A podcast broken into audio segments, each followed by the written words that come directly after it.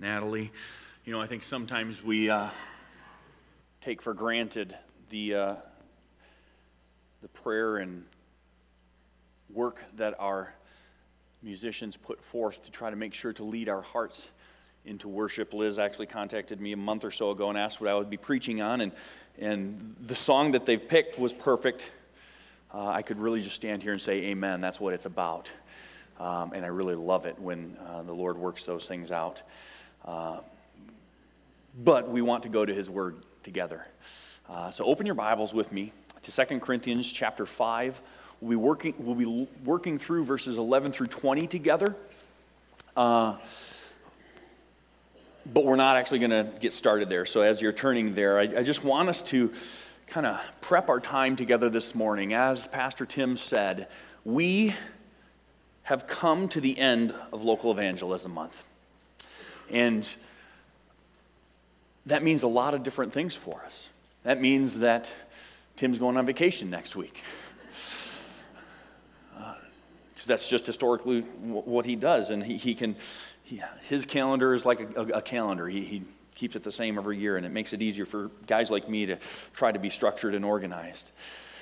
But more than that, the really important thing is I think that we need to understand that we must commit together to support and sustain evangelism in one another's lives and in our church, because the enemy wants us to be silent.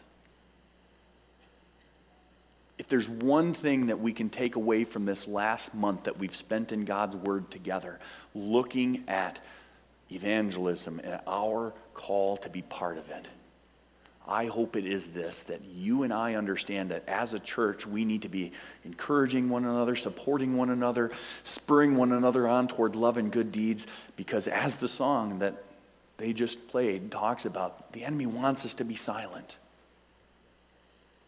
But God will be victorious. And so it's our desire for every one of us here at First Baptist Church to see evangelism as a privilege, not as an obligation.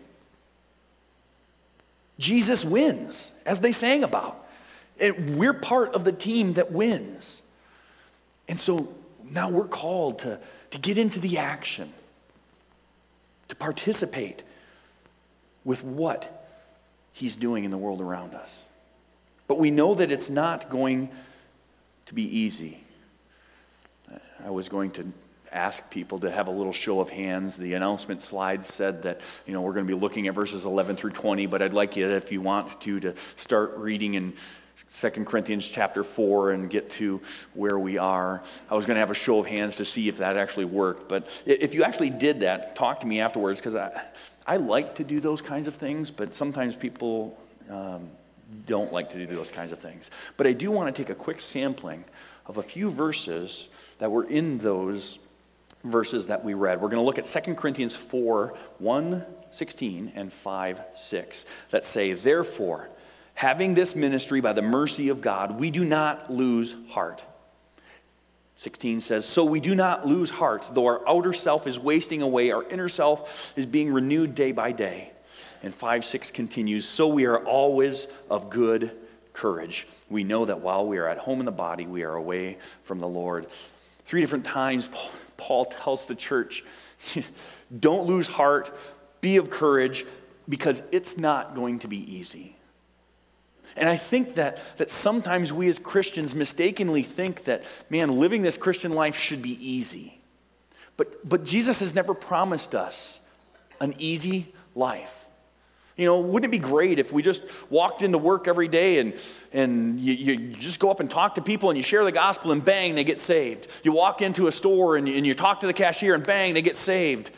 And wouldn't that be wonderful if, if, if just... people everywhere were striving and just, I need to know more about Jesus. Tell me how I can become a Christian. That would be, that would be fantastic. But we live in a world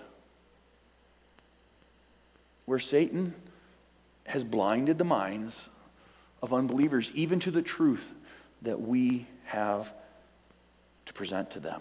And so it's easy for us to lose heart, because the reality is, is that when we go out into the world, sometimes when we talk about Jesus, we're going to lose friends. You know, we think about that with teenagers all the time, and I talk with them about it, but the reality is, is that it happens in our adult world too. Adulting is hard business when you're a Christian. Because we walk out into the world and, and we may face persecution. We may not get the promotion that we want. We may not get the raise that we think we deserve. And there's all manner of things that may take place. And let's not just think that only teenagers are cliquey, and sometimes, sometimes we just want to fit in. And so we need to understand that it's going to be difficult for us. And so we need the courage to be a bold witness. Because sometimes our own human frailty, when those things take place, it's easy for us to get discouraged. It's easy for us to step back and say, all right, Lord, then, you know, the enemy is, has got this one. And when he does that, and when we believe that, then we're no longer an effective witness for Christ. But as Christians, we need to understand that right now, while we are at home in this body, we are away from the Lord. But for eternity, we will be with him. We will be with the one who purchased our salvation by dying on the cross for us.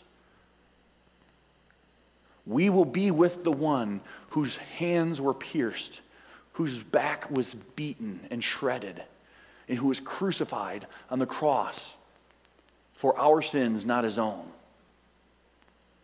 And will we want to say, oh, Jesus, you just don't know how hard it was for us to live for you. People made fun of me.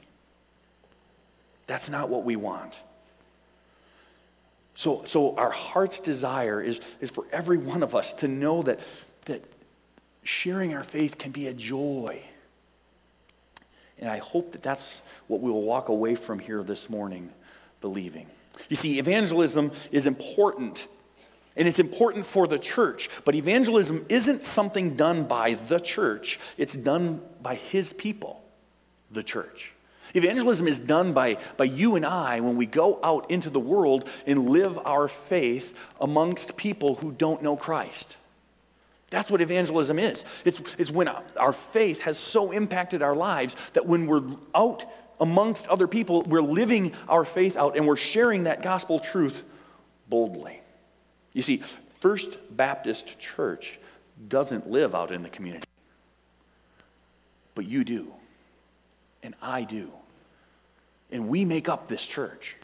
And so when we're out in the community, we need to make sure that we are living in such a way that we are representing the love, the grace, the mercy of Christ and that gospel message. And if there is someone who knows you who doesn't know anything about First Baptist Church, it's your opportunity to talk to them about the gospel message and talk to them about how we believe the gospel message can change and impact our lives. And that's what we gather every Sunday to talk about, that we are sinners saved by grace, and that they can be too. We're going to look at our last video clip that focuses on gospel-shaped evangelism.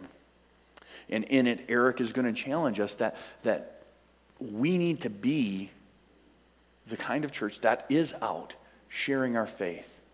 We need to be the kind of church that is out making a difference in the world around us. And then I'm going to come and I'm going to share with us from Second Corinthians chapter five, verses eleven through twenty. But we'll, we'll cue that video now.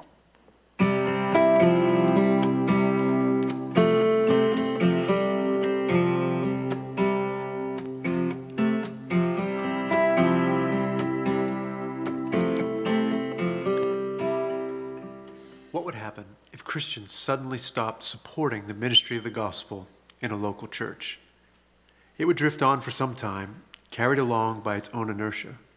But eventually, the resources would expire and the ministry would come to a grinding halt.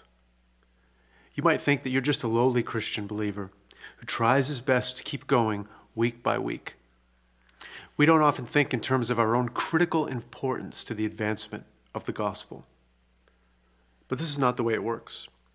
God does use people, and these people are ordinary people like you and me. He blesses us with time, resources, spiritual gifts, and a zeal for the Word of God to speed ahead. Have you noticed how many of the New Testament epistles end? They end by listing many different people by